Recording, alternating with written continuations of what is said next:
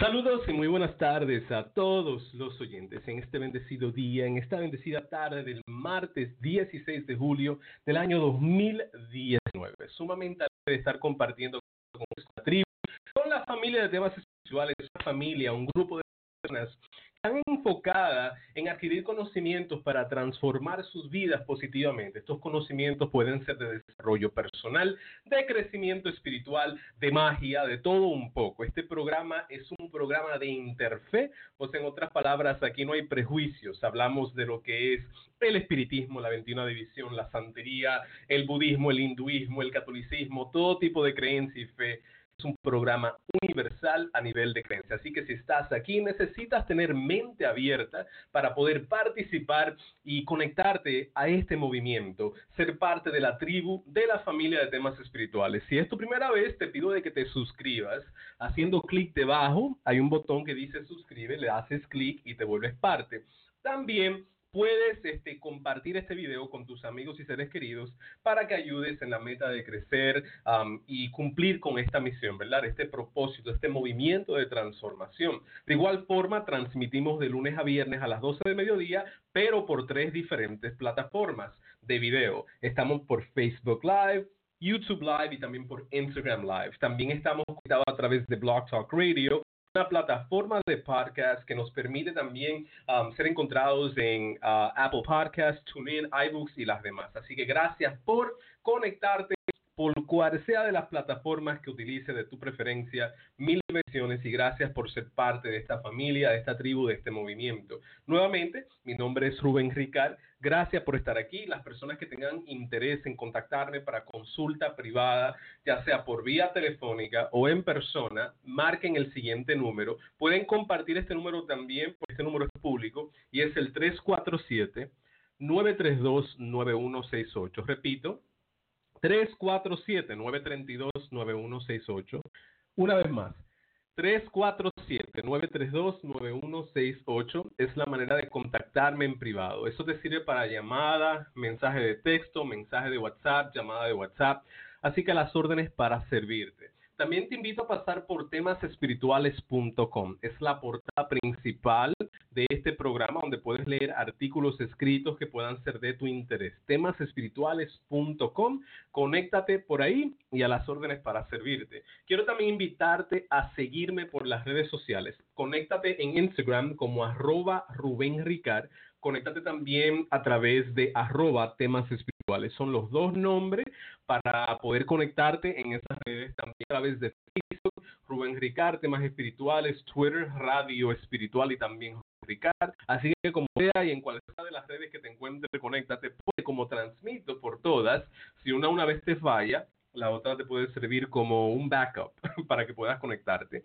Vamos a compartir ahora el estado de la luna. En el día de hoy la luna se encuentra enteramente llena, ¿ok? Esto significa de que es un día para potenciar obras de salud, obras de apertura, para cargar nuestros elementos, todo lo que es nuestra, nuestros instrumentos, todo lo que es espiritual en la naturaleza, un día excelente hoy. Además también es un día de un Eh, eclipse lunar parcial, o sea, de que las energías están para transformación. Imagínate, el eclipse llega, eh, oscurece parte de la luna por un periodo de tiempo y de momento renace la luz de la luna, o sea, es una oportunidad para tú renacer, para cambiar. Esta etapa y todos los eventos cósmicos que están surgiendo ahora um, van a hacer de que muchos de ustedes quieran cortar lazos con personas que están negativamente influenciando su vida o con personas tóxicas. Así que aquellos de ustedes que tuvieron muchos arranques en estos días emocionales y quisieron cortar lazos con familiares, con amigos, con seres que, que ya no son tan queridos, um, no es algo extraño, es por todo lo que está pasando. Y quiero de que cada uno de ustedes aprovechen la energía de la luna y la energía de los eventos cósmicos que en el día de hoy también se emiten para que ustedes puedan transformarse en totalidad. Um, yo pienso de que cuando permanecemos iguales por mucho tiempo es muy difícil tener las cosas que queremos, alcanzar nuestras metas, porque quedarse igual, inmóvil, no trae fruto. Así que prepárate para un cambio, pero necesito de que todos ustedes se dispongan emocionalmente para superar todo lo que han vivido hasta ahora y para que mañana pueda ser diferente. Los cosmos pueden mandar energía, la luna, todo, pero si tu voluntad, si tu libre albedrío, si tu capacidad de crear tu vida y de creer en las cosas que tú quieres creer no está bien alineada, olvídate de toda la influencia cósmica universal, nada te va a funcionar. Tienes que tener la voluntad, porque ahí es primero, el libre albedrío, la capacidad de escoger en lo que tú vas a creer y en la vida que vas a llevar y cómo vas a manifestar tus cosas. Así que aprovecha todas estas energías, pero decide de que el cambio es algo que deseas y algo que quieres. Ahora quiero enviar un saludo a toda la gente conectada a través de Facebook. ¿Cómo está Gustavo Mejía? Katy Vanessa, ¿cómo está? Un saludo también a Tortura la Bipolar, Mil Bendiciones, Gloria Armán, Grecia Bello, Nois García. Saludos también a Rubí Bastidas, a Juan y Medina, Ana Victoria, Paula Moreno, Emily, ¿cómo estás? Ana Hinoa, Cecilia Pequet, saludo. Um, un saludo también a todos los que no han comentado, pero están ahí. Kylie Reyes, Mil Bendiciones. Ahora a través de Instagram, Jehari y Glendalí, mil bendiciones, y también para la tribu grande en YouTube. ¿Cómo está Elizabeth Rodríguez, Jenny Soto, Christopher Navarro, Jasmine Mañón, Mimi Luz, Yudelica Contreras, Nuris Natera, Chemistry tres seis cero cinco, Mara Ocasio, Coria Coria, um, Juanita García, Dana y Venus, Espíritu y Ciencia, uh, Cristina Prieto, eh, también a Ruth G. Uh, vamos a saludar también a Yajaira Fernández, Chanel Grullón y Miranda. Todos ustedes, gracias por estar aquí. Yajaira Fernández, Yajaira Román, para mí es un gusto, un placer contar con su atención, porque yo sé de que lo hacen por voluntad propia. Saludos a Ada también. Ahora, para lo que saben, vamos a hablar de algo interesante hoy, porque para los que somos católicos o practicantes de la veintiuna División o creyentes en el espiritismo, eh, hoy se celebra, hoy se conmemora a la Virgen del Carmen, la Virgen María del Monte Carmelo. Um, esta Virgen es una Virgen muy especial, especialmente para los practicantes de la veintiuna División, porque es la Virgen que nosotros uh, asociamos pues con la devoción a las benditas ánimas del purgatorio. Es la Virgen que ofrece eh, agua, que ofrece a su bendición, y también que ayuda a las ánimas a escapar del purgatorio cuando cumplen pues ya el tiempo que debían cumplir ahí. Así que tomen todo eso en cuenta, um, pero definitivamente es una devoción muy especial para nosotros los servidores y creyentes de la veintiuna División. Muy bien, ahora que tengo todo eso claro y ya los les avisé de lo que vamos a hablar, no podemos entrar en detalles hasta cumplir con lo más importante, que es la oración de entrada. Este es el momento donde todos nosotros, como buenos hermanos que somos, como familia espiritual, vamos a crear una cadena fuerte y firme de oración para invitar milagros a nuestra vida.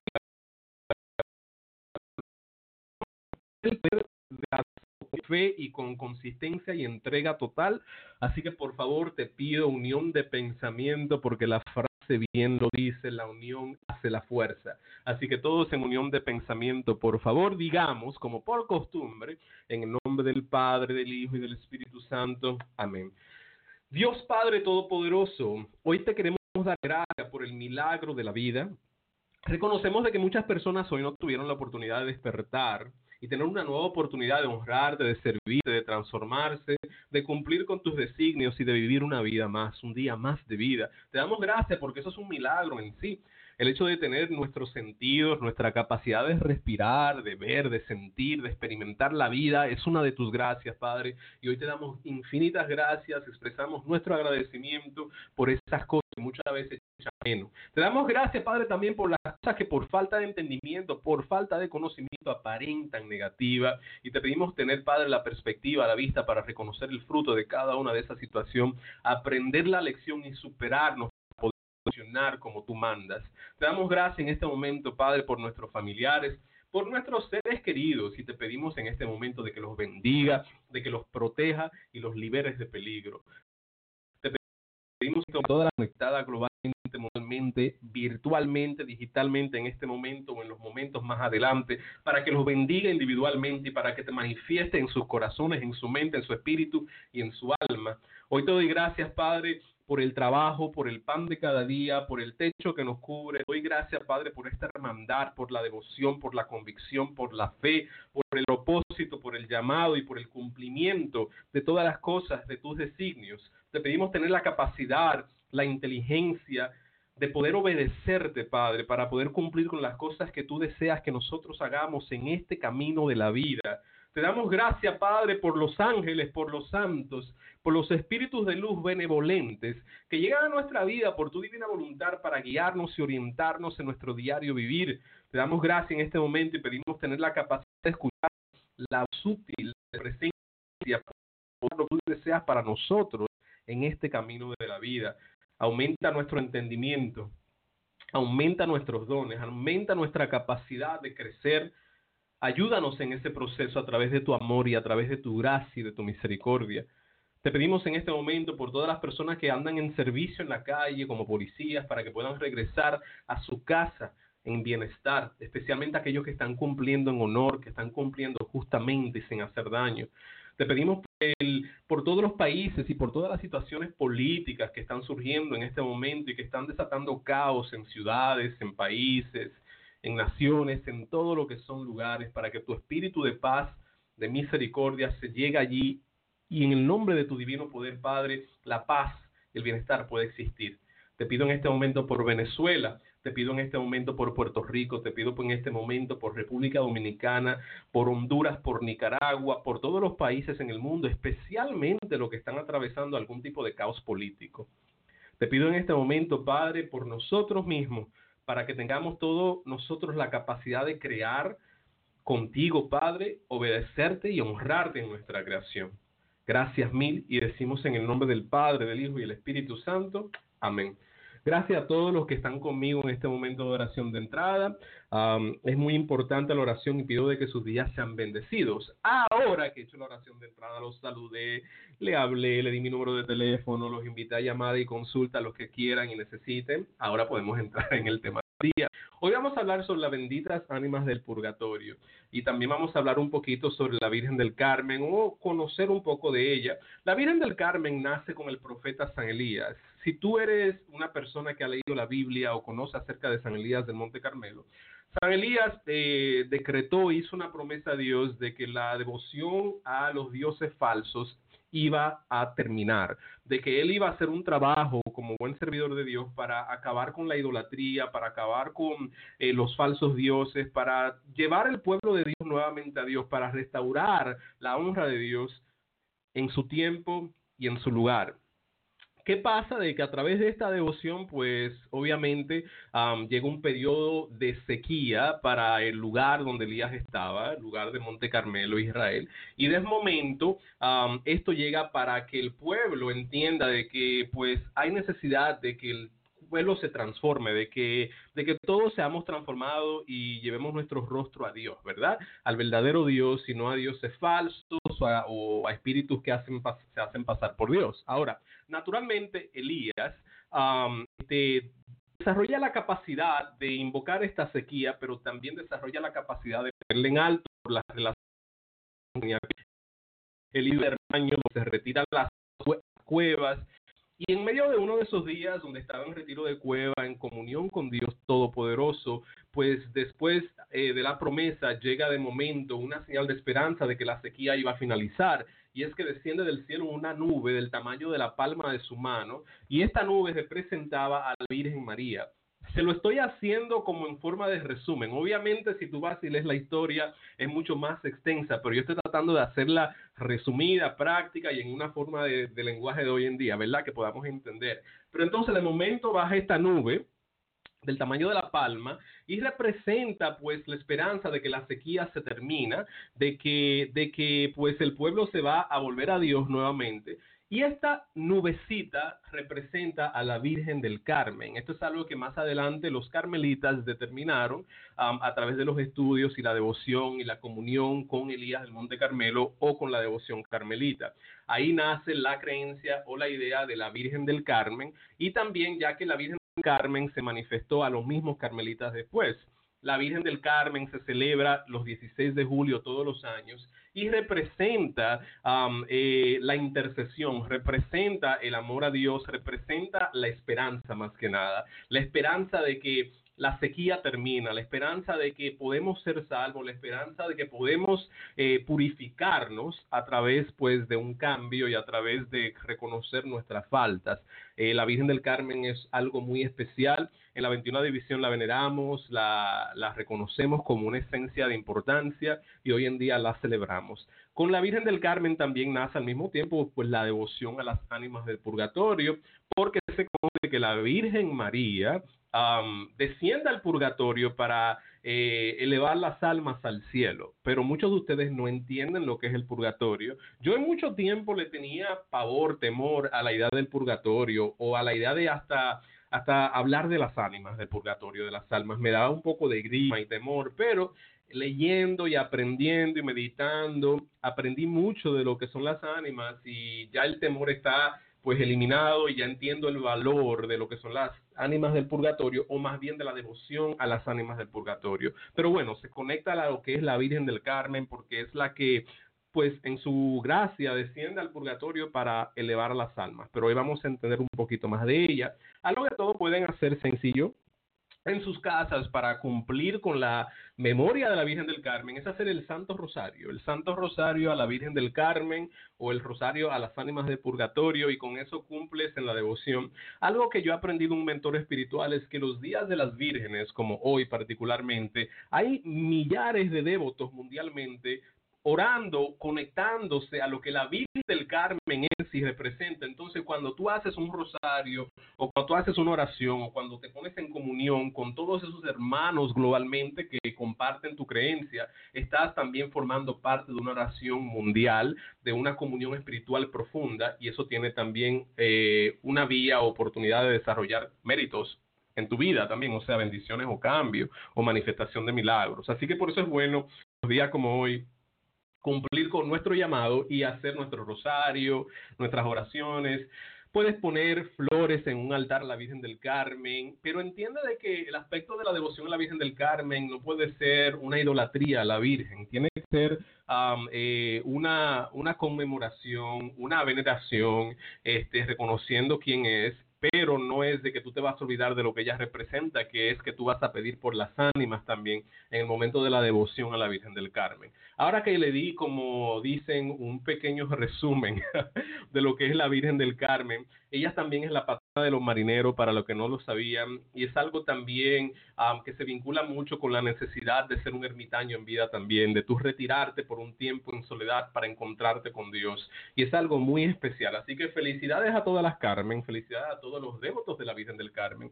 Espero de que toda esa devoción traiga muchas bendiciones a sus vidas personales. Ahora vamos a hablar sobre las ánimas del purgatorio. Lidia Montero me pregunta: hola Rubén, ¿qué tal? Me gustaría contactarme contigo por teléfono. Vivo en Europa, no sé cuál es el código. Yo vivo en Estados Unidos. Mi número es el tres cuatro siete, nueve tres dos, nueve uno seis ocho. Entonces, cuando se trata de las benditas ánimas del purgatorio, las ánimas del purgatorio son almas, pero muchas personas piensan de que es que están en pena, y la verdad es que las ánimas del purgatorio no es que están en pena.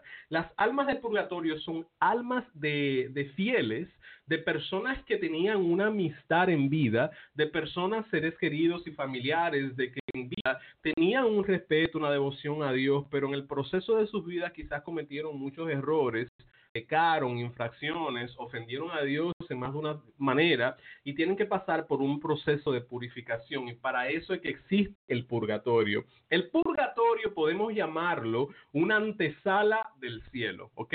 Podemos llamarlo una antesala a lo que es pues la vida en, en la corte celestial, ¿verdad? En ese plano de, de presencia divina. El purgatorio es más que nada una experiencia, no es necesariamente un lugar específico. Es una experiencia que pasa toda alma cuando cruza de este plano al, al otro para poder entrar al, al cielo. Es decir, entiendan que cuando del cielo hablamos, el cielo es un lugar, o más bien un espacio donde lo puro vive, donde la presencia de Dios está, donde el trono de Dios se encuentra, donde los ángeles y los arcángeles existen. Entonces nosotros en la vida humana somos muy imperfectos porque a diario ofendemos a Dios, a diario um, ignoramos eh, la caridad, ignoramos el amor, hacemos muchas cosas que están mal hechas a nivel de moralidad. Entonces, cuando nos llega el día de cruzar al otro plano, en ocasiones nos agarran sin confesar, como dice la frase, ¿verdad? No hacemos comunión, no reconocemos nuestras faltas y tenemos que pasar, según entendemos, a través de, de lo que son los estudios o las meditaciones o, o, o los, los devotos de esta devoción, que tenemos que pasar por ese proceso de purgatorio. Además, que también es bíblico, y esto es algo que se encuentra también en el Antiguo Testamento, en el Viejo Testamento, um, y es algo que también el Cristo también menciona en una de sus, de sus muchas charlas en la, Biblia, en la Biblia. O sea, de que el hecho del purgatorio será algo real, es enteramente real, y otras culturas también lo entienden de otra forma, pero el punto es de que el purgatorio más que nada es un proceso de purificación, y las almas que viven allí en el purgatorio, que se encuentran en ese espacio, son almas de seres queridos, familiares tuyos, seres seres conocidos, que de momento cruzan al otro plano y tienen que purificarse antes de llegar al cielo. Eh, el hecho es de que Dios es grandemente misericordioso, ¿verdad? Sabemos de que eh, nuestros pecados o nuestras faltas, Dios puede perdonarlas, y no necesariamente porque cometemos un error nos vamos a ganar el infierno. Dios es misericordioso, y más Cristo, una persona cristiana o entiende el papel de Cristo cuando fue crucificado, de que Dios como entonces ya tú sabes de purgatorio es espacio de purificación y no necesariamente implica de que porque haya un error de que te vas a ganar el infierno. Ah, para solo las almas que hacen un tipo de acto por desafío o compromiso, querer hacer daño o vivir de maldad. Estas personas que de momento tienen tienen maldad en su alma y esas personas son fuente seguro para los fuegos infernales. Pero la mayoría de las personas tienen una amistad con Dios y reconocen a Dios como tal. Y estas personas, de momento cruzan al otro plano, se convierten en las benditas ánimas del purgatorio. Cuando una persona existe este plano, eh, no tengan nada misma, no pueden necesariamente orar para ellos que están en ese espacio. Entonces, nos toca a los interceder por esas ánimas, pedir de que ellas puedan actualmente ascender, salir de ese espacio para poder llegar a lo que es el cielo. Entonces, por eso la devoción a las ánimas son muy importantes en la cultura del espiritismo, de la bendición o hasta de la cultura católica. Personas que entran, entendemos, al purgatorio, ellos pueden presenciar lo que es la gloria de Dios, ellos pueden ver lo que es el cielo, o de momento pueden ver lo que próximamente les espera. Entonces, mientras están en este purgatorio, están en un proceso de desear espacio de gloria. Están en un lugar donde ellos quieren ya terminar ese esa ausencia de estar allí o, o ese alejamiento de estar en ese espacio, y por eso dicen pues las penas del purgatorio, porque cuando están allí, están purificándose, no han llegado, pero pueden ver. Entonces, eso es como para compararlo con algo que en nivel humano podemos entender. Eso es como tú estar casi casi llegando a lo que tú deseas, a una meta que tú tienes, eh, poder verla, pero no poder llegar aún. Es como casi casi una carrera, casi casi ser el primero que gana, ¿verdad? Ganaste el primer premio, pero de momento no puedes llegar, alguien más llega antes que ti. Entonces eso es como un proceso de purgatorio, y por eso es que dicen pues las penas que se pagan allí. Pero no es que son en penas, sino están en un proceso de purificación. Ocasión, um, pensamos pues de que el fuego en el purgatorio es un fuego como nosotros lo entendemos aquí en la tierra, pero el fuego en el purgatorio es más que nada una sensación. El fuego en el purgatorio es la, la, el, el, el, el la, no quiero decir la ausencia de Dios, porque no es, no es ausencia de Dios, pero es de tener el deseo de llegar a, a eso, pero tener que mantenerte en ese fuego, entre comillas, para que tu alma sea purificada y eventualmente puedas llegar a ese espacio. Y las oraciones son muy importantes de nosotros lo vivo para que esas almas también puedan evolucionar. Son cosas que tenemos que tener claro. Ahora vamos a ver si hay unos comentarios ahí. Recuerden de que estoy resumiendo y convirtiendo algo sumamente complicado en algo que puede ser práctico para que se dé a entender um, por la mayoría. Dice Nuris Natera: Rubén, ¿es cierto que si dura un año rezando el rosario y el Padre Nuestro puedo liberar varias almas de purgatorio? Sí, el rosario es es una herramienta para ese fin, cuando tú la dedicas por las ánimas del purgatorio. Ahora, la idea del rosario para las ánimas es de que tú le estás ofreciendo a Dios. Cuando tú estás haciendo el rosario a las ánimas, es como que tú estás um, pidiendo la liberación, pero entregándolo como una ofrenda a Dios directamente, para que Dios sea el que haga la liberación y el que cumpla, porque no es que tú te vas a volver ahora idólatra, y no digo en general, que no nos vamos a pedir idólatra de las almas, sino vamos a pedir directamente para que a través de esas oraciones ellas puedan saciar la sed eh, del alejamiento y eventualmente pues ascender al cielo. Pero si un año es buenísimo, especialmente cuando una persona es recién fallecida, se supone de que se haga la devoción a las ánimas del purgatorio y del rosario por un año y un día. Um, aquí dice Marcela Melgar, Rubén, una persona que murió hace más de veinte años puede aún seguir en el purgatorio, y si no, significa que ya pagaron sus errores y se purificaron.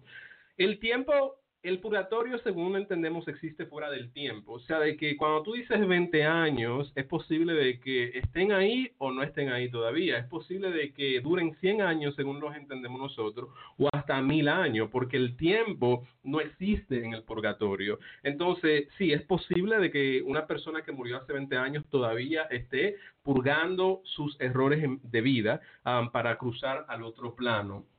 El tiempo se experimenta diferente en, en, en ese lado, según entendemos. Así que sí, es posible. Um, mira, comenté, recientemente regresé a la religión católica, pero solo creo en la Virgen María que parió. Um, eh, dice, pero solo creo en la Virgen María que parió. Ya tengo muchas preguntas. El por qué tanta Virgen, son como guías o ángeles o conceptos de vírgenes. Gaby Miranda, la Virgen es una. No existe más de una Virgen. Es la misma.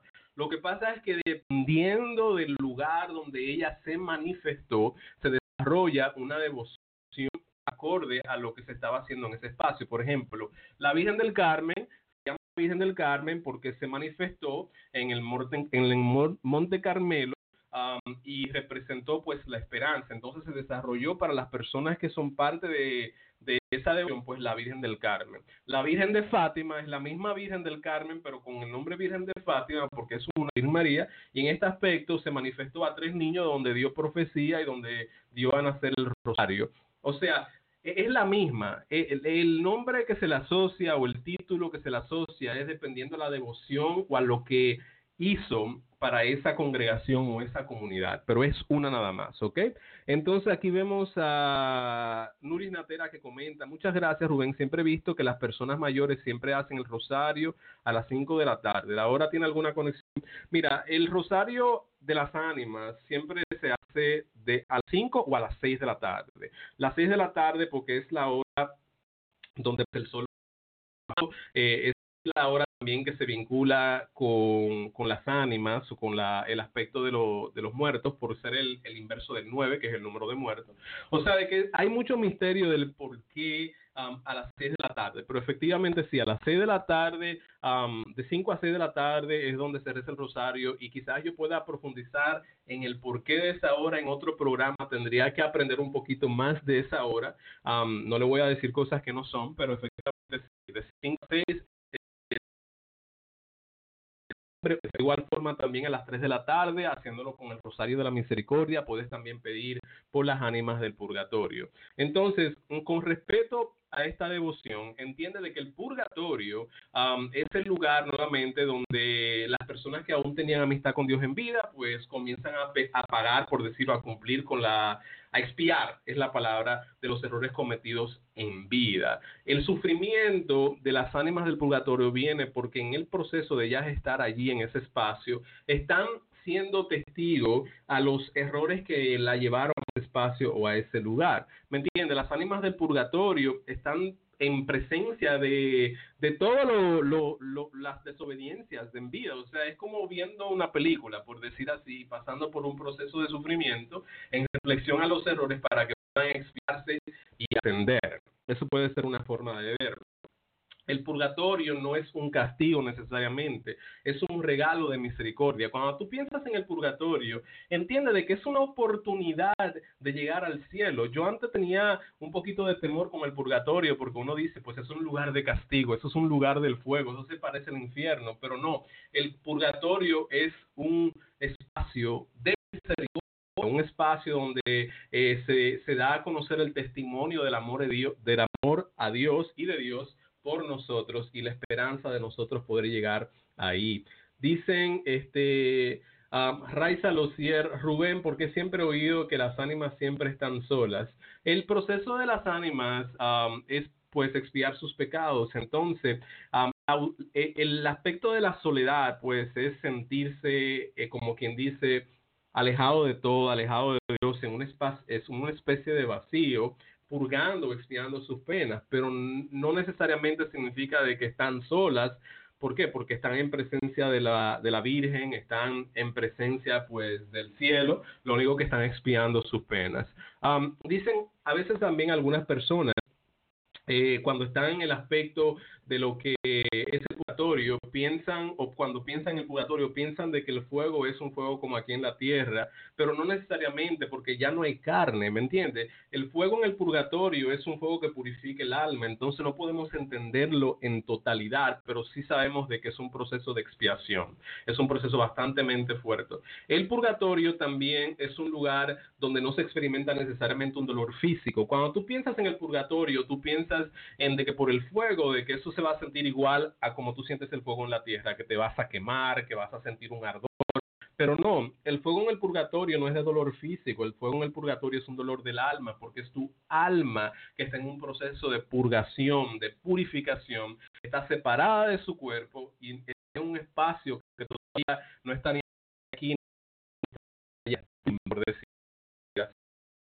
sus penas en ese proceso, y en ocasiones el mayor dolor, según Emma, del purgatorio de tener la ausencia de Dios en ese momento, de saber que Dios está, de que Dios es lo próximo, pero no tener acceso, por decir así, no tener a todavía las culpas pagas para poder llegar a ese espacio. Interesantemente, las ánimas del purgatorio no permanecen allí una eternidad. Cuando las almas, entendemos que cuando las almas llegan al infierno, pues eso es un, un castigo temporal y eterno. Cuando llegan al espacio que conocemos como infierno, eso es permanente. Cuando una alma llega al purgatorio, eso es temporal, Dios determina eh, el periodo, pero es temporal, y eventualmente esas almas llevan al cielo, y por eso cuando tú pides por las ánimas del purgatorio, eventualmente ellas pueden también pedir por ti. Es más, dicen que cuando están en el purgatorio todavía pueden pedir por ti, porque pedir por ti no es la limitación. Ellas no pueden pedir por sí mismas, o sea, expiar,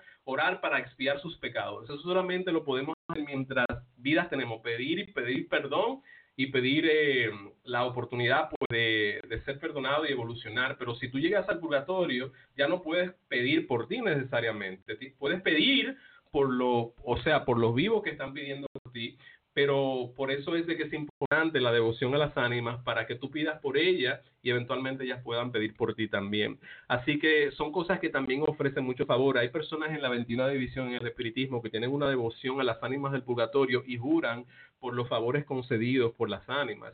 Es tan tal de que hubo una santa, que no recuerdo su nombre, quizás fue Santa Gertrudis, no, no estoy seguro, um, que dijo de que ella ha recibido más favores de las ánimas del purgatorio que de los mismos hermanos santos en el cielo. ¿Por qué? Porque las almas del purgatorio, cuando ascienden, están en un estado de agradecimiento, porque saben de que tus oraciones ayudaron a su ascenso, a su liberación del purgatorio, y ahora que están en el cielo piden por ti. Pero cuando piden por ti no están pidiendo por todas tus quejas, todos tus deseos, que lo material, que lo económico, están pidiendo para que tú no llegues a ese lugar, están pidiendo por ti para que tú puedas vivir una vida espiritual, para que tú puedas vivir una vida libre de pecado, para que se te alejen los demonios, para que se te alejen los espíritus intranquilos, los espíritus negativos, y las ánimas del purgatorio, cuando ascienden, pueden lograr ese fin. Mientras están allí, también se entiende de que pueden pedir por ti.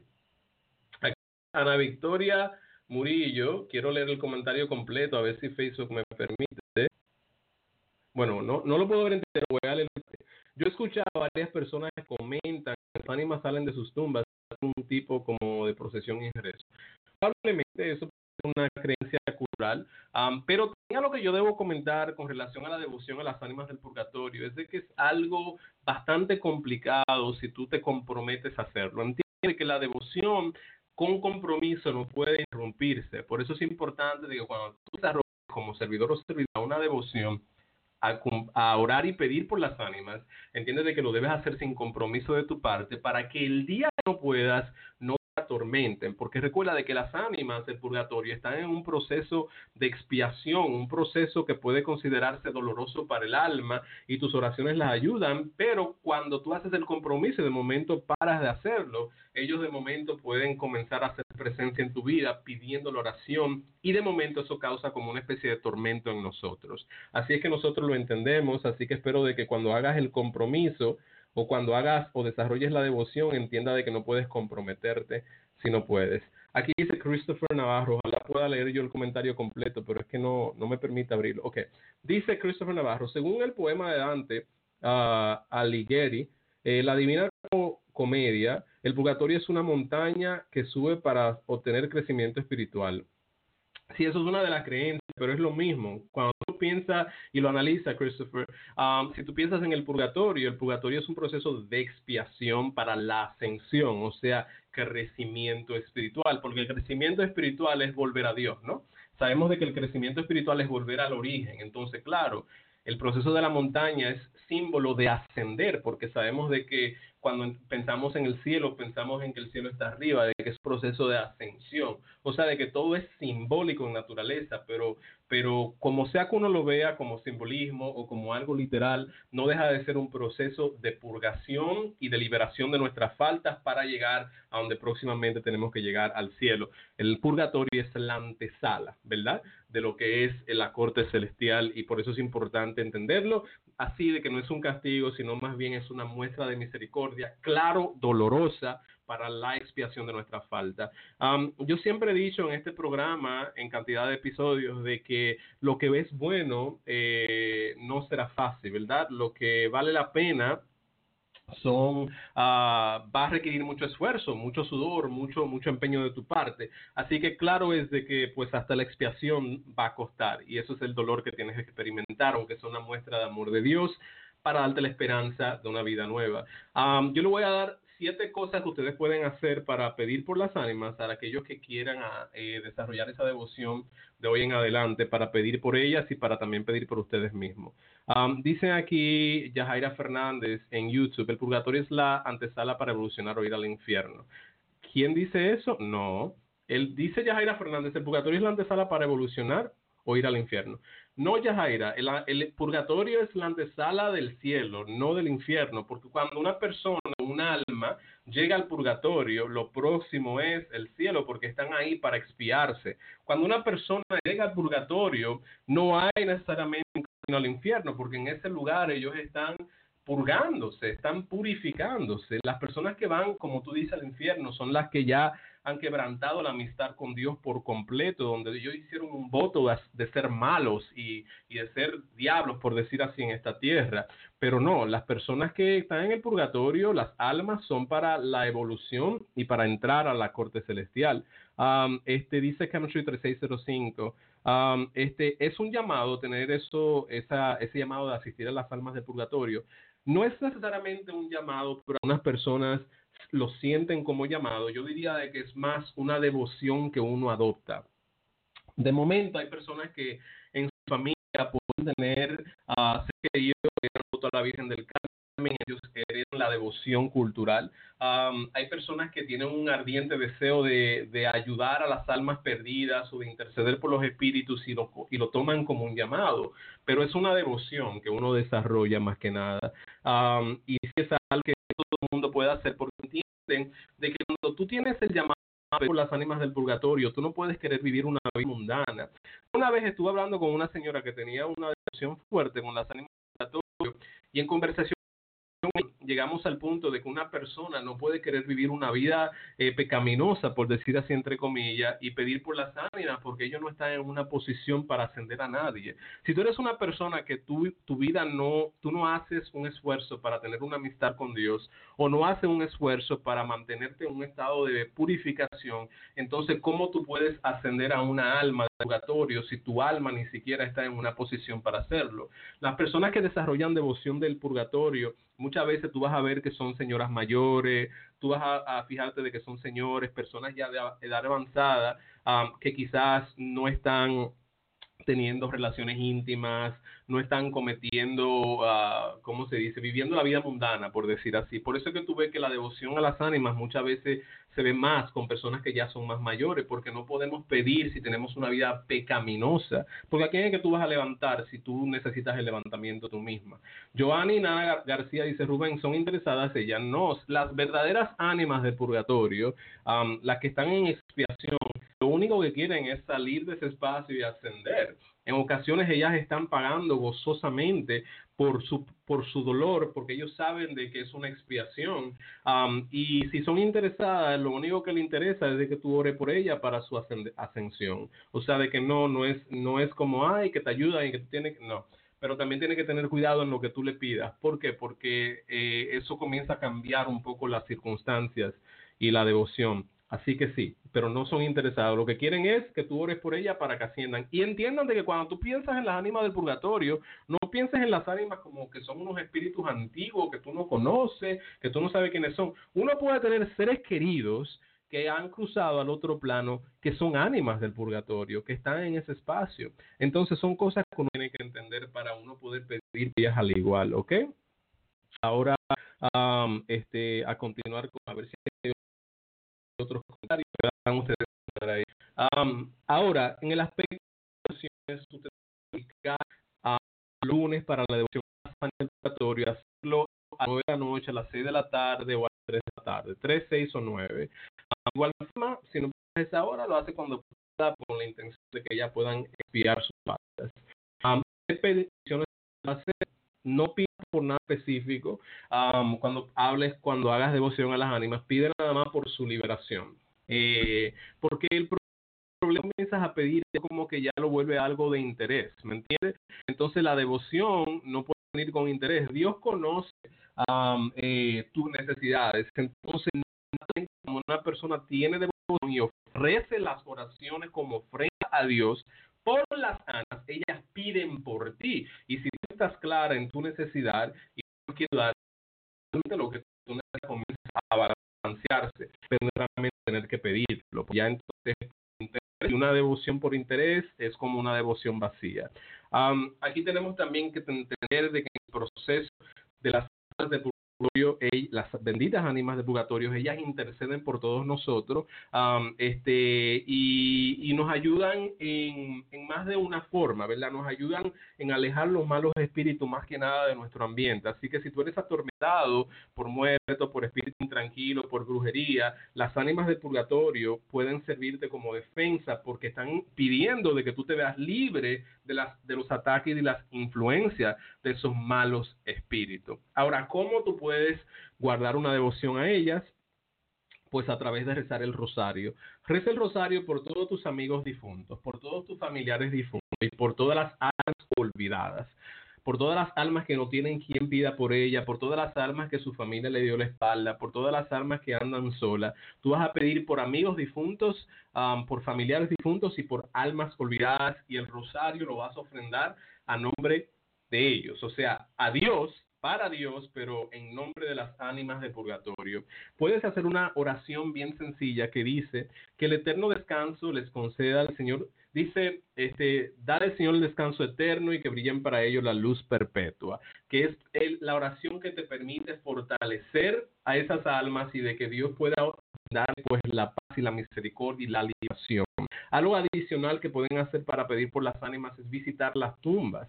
Visita la tumba de un ser querido y haz una breve oración por ese ser querido cuando tú visites esa tumba. Cuando tú vayas al cementerio o pasas por frente de un cementerio, puedes hacer la oración, dale Señor el descanso eterno y que brille para ellos la luz eterna. Y eso estoy pidiendo por todas las ánimas que están quizás en ese espacio del purgatorio, que nadie está orando por ellas, para que Dios pueda recibir esa oración como una ofrenda para un alma en necesidad.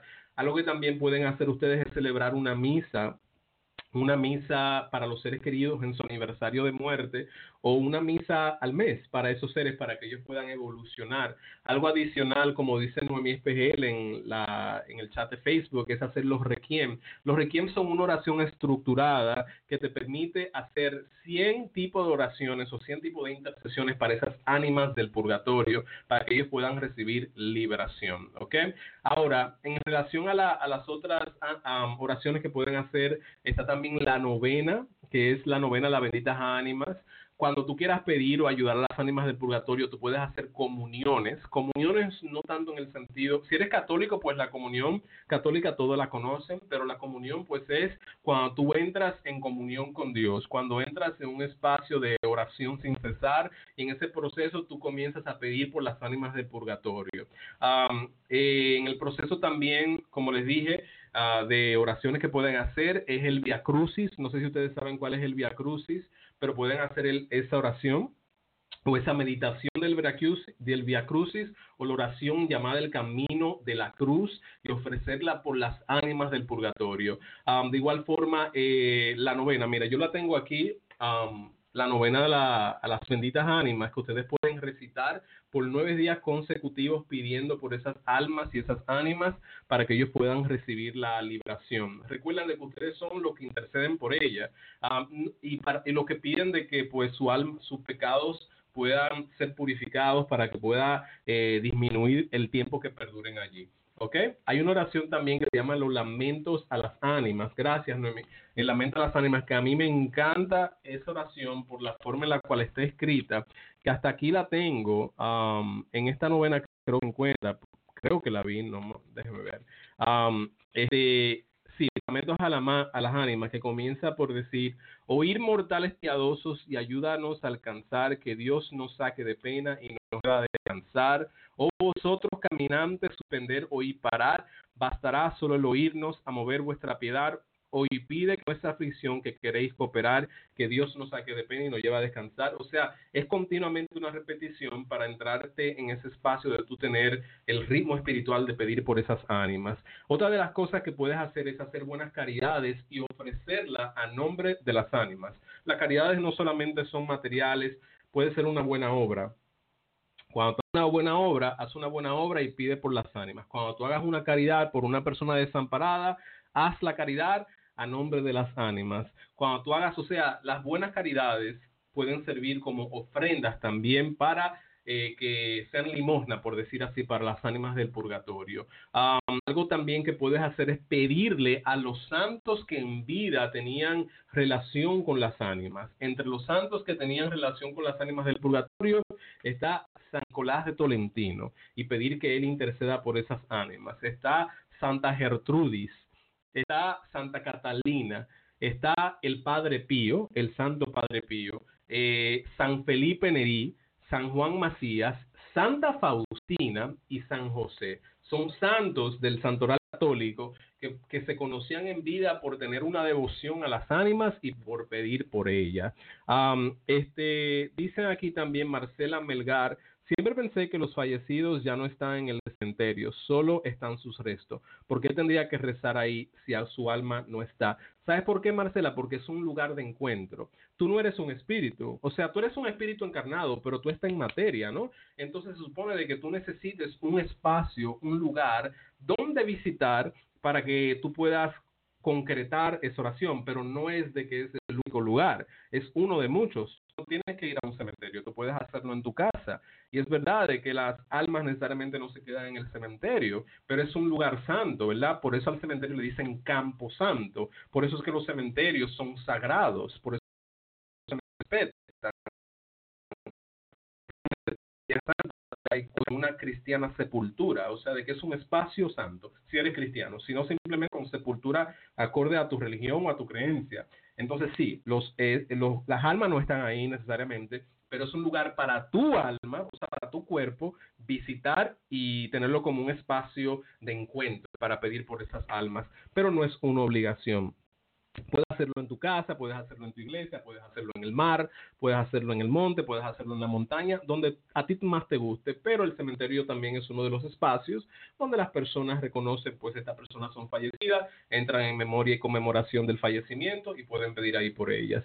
Aquí dice Naomi Espejel: las ánimas pueden interceder por nosotros, no por ellas mismas, como vivo podemos pedir por ellas y por nosotros. Sí, es lo, es lo que mencioné anteriormente, antes de tú entrar, Noemi, de que ya no pueden pedir por sí mismas, pero sí pueden interceder por nosotros y eventualmente ayudarnos um, con su ascenso también. Este, aquí dice Gaby Miranda: desgraciadamente no estoy en el país donde donde yace mi mamá, pero escogí un hermoso parque aquí donde vivo para orarle y hablar con ella y a veces llevar flores. Sí, el encuentro, vuelvo y repito, no importa dónde sea, pero yo le estoy diciendo varios lugares donde se puede hacer ese tipo de devoción.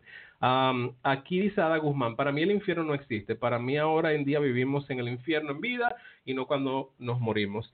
Eso es tu creencia, Ada, pero hay millones de personas que tienen una creencia opuesta a la tuya, um, y se tiene que respetar. Um, el, el infierno puede ser real y pueda que no sea real, pero una cosa que, que está claro es de que quizás eh, el problema que tú tengas con la idea del infierno es como te lo han pintado, de que es un sitio de fuego. El infierno puede ser sencillamente un espacio de oscuridad. El infierno puede ser un espacio donde tú uh, no reencarnes y estés en una soledad eterna, en una oscuridad, en una soledad, en una ausencia de Dios, en una ausencia de luz. O sea, de que, como sea, lo pinte, pueda existir. Es tan tal de que hasta la ciencia nos dice de que puede haber un espacio negro, un espacio donde no exista luz, ¿me entiendes? Y esto es algo que también la ciencia nos dice, y eso puede ser el mismo infierno.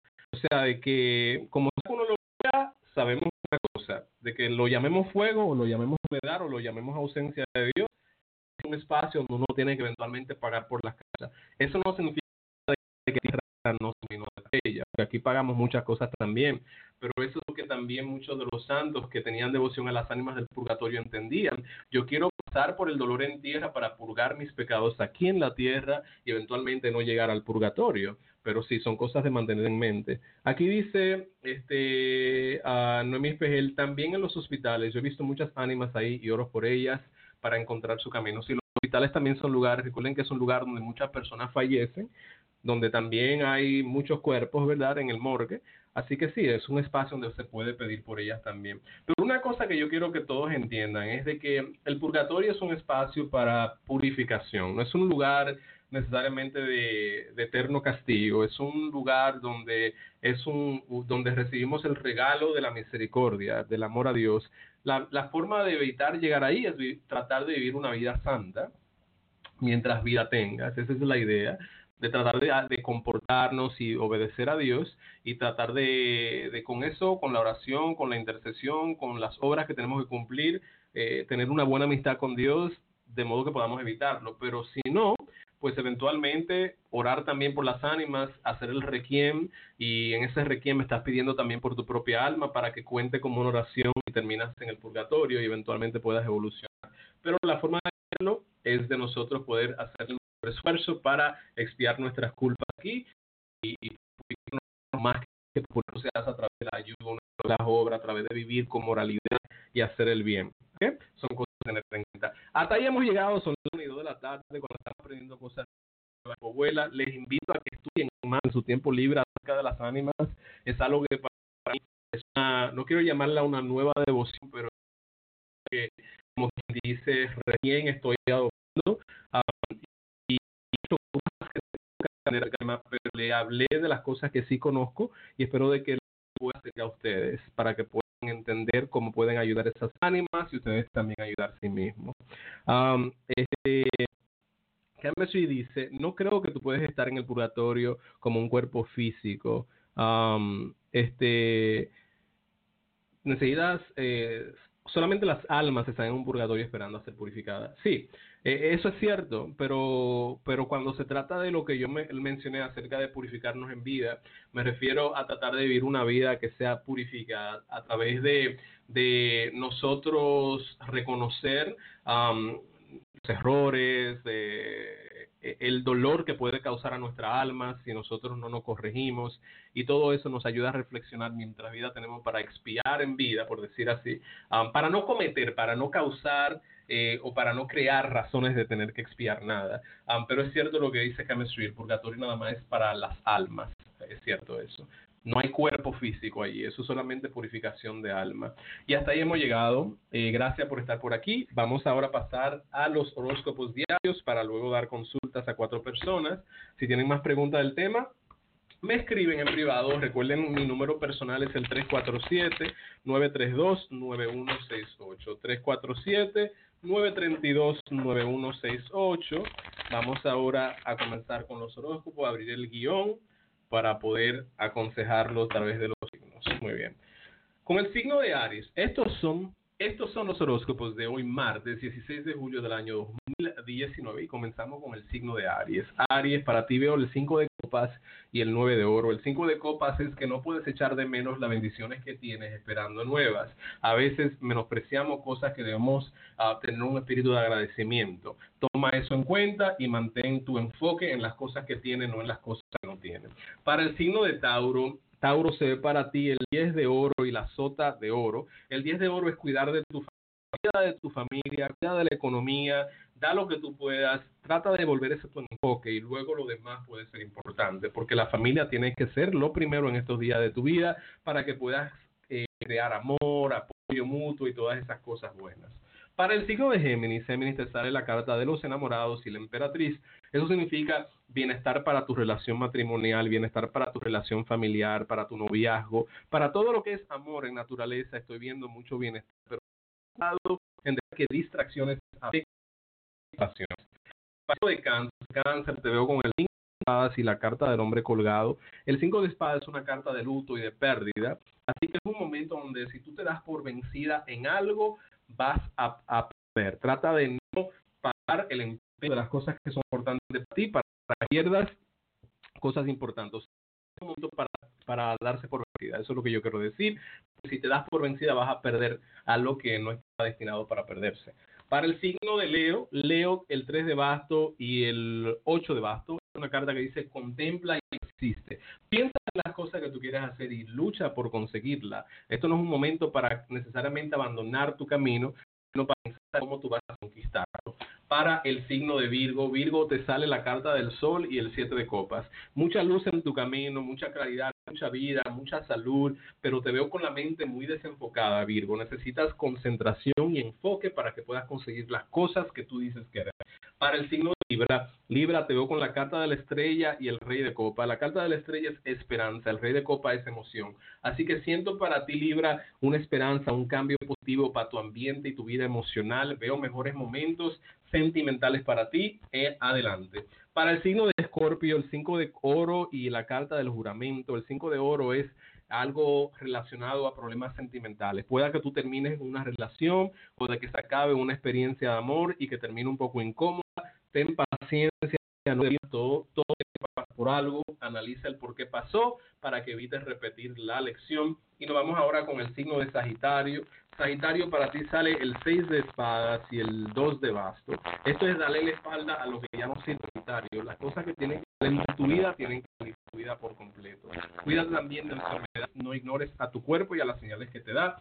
Para el signo de Capricornio, Capricornio te sale la carta de la muerte y el cuatro de oro. La carta de la muerte es renacimiento, así que prepárate para un renacimiento de vida que va a ayudar a tu vida económica. Así que prepárate para mejores momentos económicos de hoy en adelante. Para el signo de Acuario, te sale el caballo de basto y el dos de espada.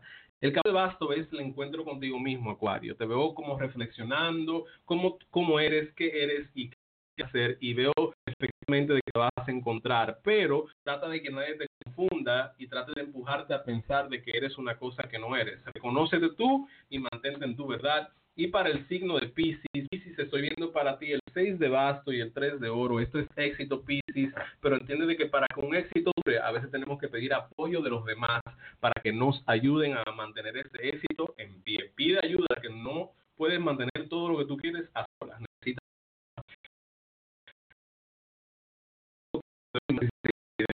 Instagram, hasta ahí llegamos. Si quieres consulta, ven para youtube punto com Rubén Ricart para dártela. Hasta la próxima, chao. Muy bien, y gracias a los que están a través de uh, Blog Talk Radio. Hasta aquí llegamos con el tema de hoy. Gracias por estar por aquí, Dios los bendiga. Si quieres consulta, recuerda siempre venir a youtube punto com Rubén Ricart para recibirla. Hasta la próxima.